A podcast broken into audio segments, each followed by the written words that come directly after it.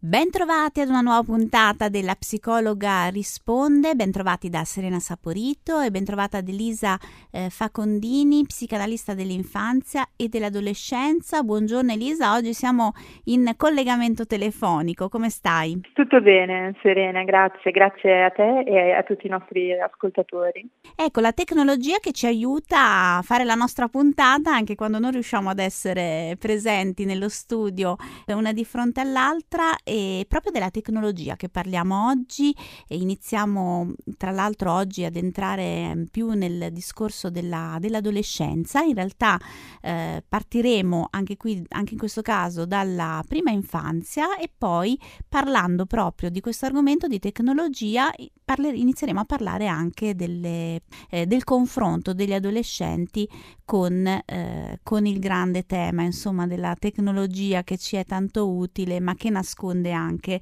delle insidie. Ma a te la parola Elisa per eh, dirci un, po' meglio da che punto di vista diciamo, prenderemo la questione in questa puntata. Sì, un po' diciamo in continuità con quello che sono state le puntate eh, precedenti, nel senso riprendiamo proprio il tema un po' di quanto noi abbiamo bisogno sin da quando siamo piccoli, sin da quando nasciamo, come dici tu, partendo dall'infanzia dell'altro, del rispecchiamento con l'altro, con la nostra mamma, con il nostro papà, per poter fare un'esperienza di noi, per scoprirci e questa esperienza in effetti di dipendenza è alla base della costruzione, un po' come si è detto in, questi, in queste settimane, della nostra storia, del nostro senso di sé, della scoperta del nostro corpo, della nostra mente, quindi della nostra anche autostima, insomma, e della nostra capacità anche di stare appunto con gli altri e con gli altri in modo empatico, insomma, in modo da capirli. E allora fermiamoci un attimo, chiediamo, proviamo a, a chiudere gli occhi mentre ci, ci chiediamo, ma ad esempio stamattina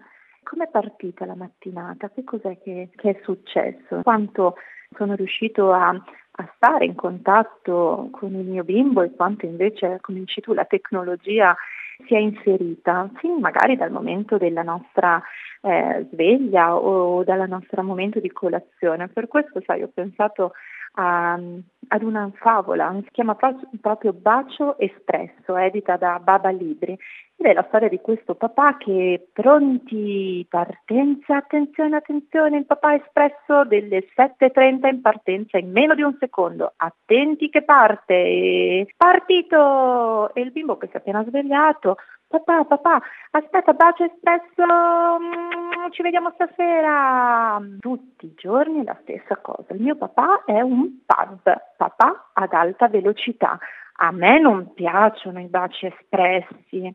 Di sera il mio papà espresso, rientra al lavoro, pronto, pronto, pronto e subito riparte.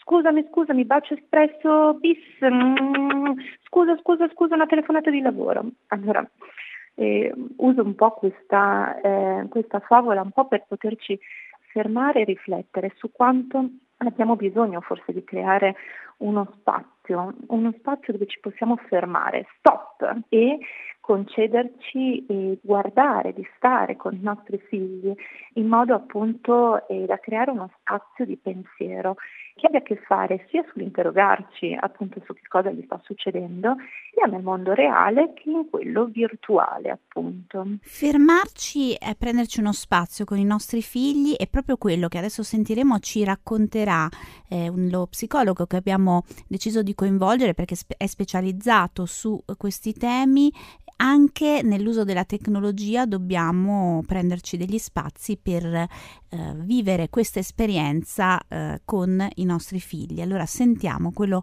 che ci ha detto il dottor Michele Piga. Allora, di tutto questo, questa mattina vogliamo parlare con il dottor Michele Piga, psicologo, fa parte di Psiche Digitale, Associazione per lo studio e il trattamento delle dipendenze da internet e dei fenomeni psicosociali.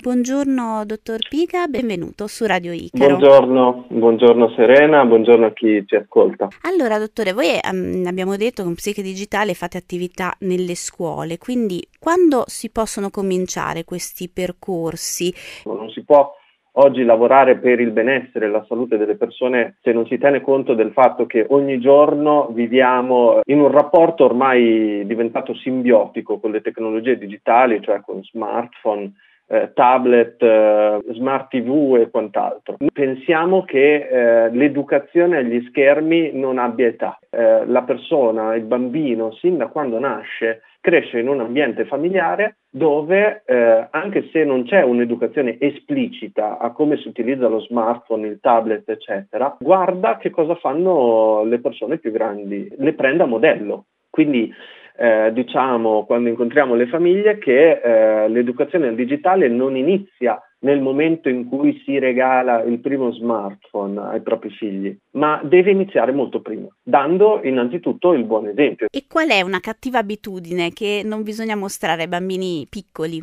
Beh, è legata all'isolarsi davanti allo schermo, questo sicuramente.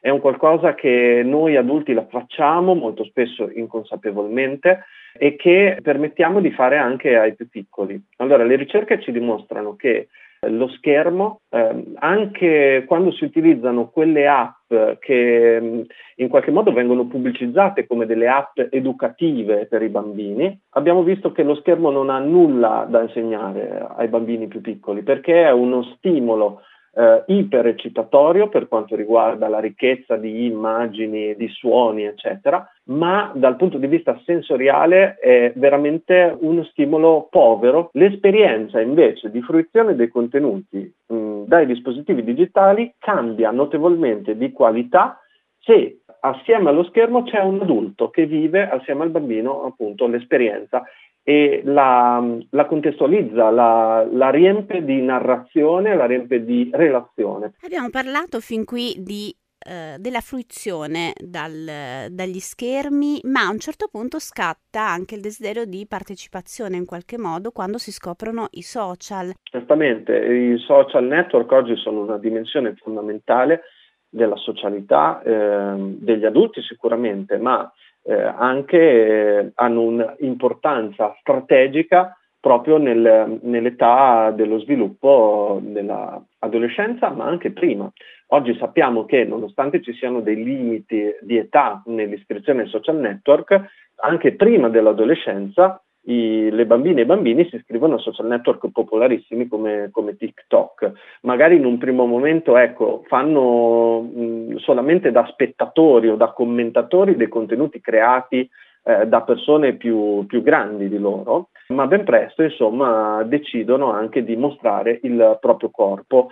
Allora, in questo i social oggi sono un po' il corrispettivo digitale che eh, erano eh, la piazza, il, il, muretto, il parco per eh, diciamo, i, gli adolescenti del, dell'epoca prima di internet, dove in qualche modo sperimentare il, il proprio corpo, la propria fisicità, il proprio aspetto e cercare di capire quale versione di sé, diciamo in prova, può avere un'approvazione da parte del proprio gruppo di riferimento che sappiamo durante la preadolescenza, ma ancora di più nell'adolescenza, è il gruppo del, dei coetanei, il gruppo dei pari, in un luogo che sembra protetto ma non è esente da diversi rischi. Quando ci dobbiamo preoccupare?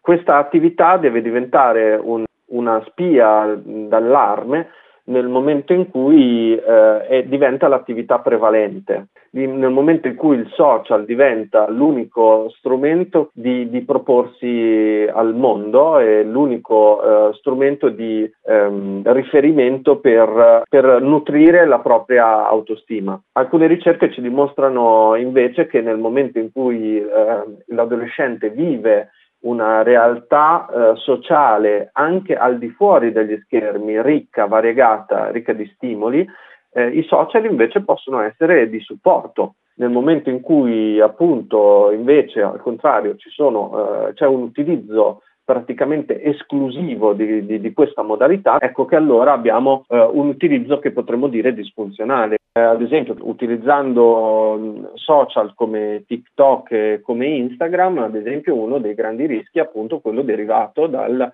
confrontare la propria vita al di fuori degli schermi con quello che emerge dai profili de, de, delle persone con cui siamo in contatto sui social. E, e tra queste anche i cosiddetti VIP che hanno una vita chiaramente molto diversa da quella che possiamo avere noi. Certamente, i cosiddetti influencer, insomma, le, le, i profili di riferimenti di riferimento hanno un utilizzo dei social che sembra molto spontaneo, molto naturale, ma molto spesso, soprattutto i ragazzi, non sono consapevoli che c'è un progetto, un progetto aziendale dietro a quei profili. Quindi quello che sembra un sincero racconto della propria vita di influencer è frutto del lavoro di una squadra che pensa eh, costantemente come rilanciare sulla propria immagine molto spesso di questa cosa i ragazzi non, non si rendono conto e questo spinge appunto a, una, a, un confronto su parametri che non sono realistici e che possono provocare forte insoddisfazione nei confronti del, del proprio tenore di vita. Quindi come genitori dobbiamo far notare queste cose ai ragazzi, dobbiamo mh, dialogare con loro su, su questo. Certamente, il dialogo digitale in famiglia, cioè eh, parlare di schermi, non soltanto per, ehm, con una funzione da parte dell'adulto di controllo e di protezione, ma mh, fare sì che internet diventi un, un, oggetto di dialogo e di confronto. Dovrebbe essere un argomento di cui interessarsi, non per forza perché non lo comprendiamo, deve essere giudicato e banalizzato come un qualcosa di, eh, di stupido, una perdita di tempo, un qualcosa di superficiale, perché per i ragazzi eh, è un, um, un, ambito di vita veramente eh, importante, sempre più centrale. Grazie, grazie al dottor Michele Piga, psicologo, per le sue indicazioni e i suoi consigli. Grazie per essere stato con noi. Grazie a voi, un saluto. Il dottor Michele Piga ci ha introdotto a questo tema della um, vita digitale e della vita reale. Questo tema delle, dell'immagine digitale che diamo di noi è al centro, tra l'altro, eh, di una serie che sta andando forte in, in questo periodo e tutti ne parlano, Inventing Anna. Eh, non so se Elisa l'hai, l'hai vista, è una serie eh, in cui questa ragazza si crea una vita alternativa a quella da cui, eh, da cui partiva e finge, ma mm, finge al punto davvero di, di crederci, di entrare eh, totalmente in questo personaggio, finge di essere una milionaria e alimenta questa, questa storia che si è creata sui, sui social, ma poi nella serie eh, si parla un po' anche di tutte le altre persone che ha intorno e di come eh, ognuno di noi poi faccia questo, si crei un'identità, un corpo digitale eh, che tante volte non coincide in realtà con quello, con quello reale. Sì Serena, mh, mm, penso che sia uno stimolo che ci possa aiutare a, a riflettere di come eh, reale virtuale a volte dobbiamo imparare a, eh, come dicevamo prima e come diceva anche il dottor Piga, a creare un, um, uno spazio di confronto, di dialogo tra questi aspetti, proprio perché non diventino aspetti di noi divisi, dove il reale non parla con il virtuale e viceversa. E in questo, ritornando appunto a quello che dicevamo all'inizio, l'esperienza di un altro che ci guardi è eh, la possibilità appunto che eh, possiamo trovare attraverso la relazione con, con l'altro di fare proprio questo mm, lavoro di, di ricucire ecco, questi aspetti, proprio perché nasce da una, a volte, eh, non sempre, però da una solitudine di trovare nell'altro una corrispondenza, una possibilità appunto di rispecchiarci e quindi il virtuale, lo sguardo virtuale diventa eh, lo sguardo che ci definisce invece che quello reale. Questo è il rischio che stiamo correndo. Continueremo ovviamente in, nelle, in altre puntate a eh, esplorare altri rischi che sono connessi alla rete, che però, come ci diceva poi il dottor Piga, è una parte, e come ci dicevi anche tu, ci hai sempre detto anche tu, Elisa, è una parte importante oggi della nostra vita, delle nostre relazioni sociali e con questo dobbiamo, dobbiamo fare i conti. Grazie ad Elisa Facondini, psicanalista dell'infanzia e dell'adolescenza. Grazie a voi, Serena come sempre, grazie a tutti i nostri ascoltatori. E vi vorrei ricordare di cercare la nostra trasmissione anche su Spotify e sulle altre eh, piattaforme di podcast perché dopo la registrazione queste puntate diventano appunto dei podcast. Grazie a tutti voi per averci seguito. Alla prossima puntata.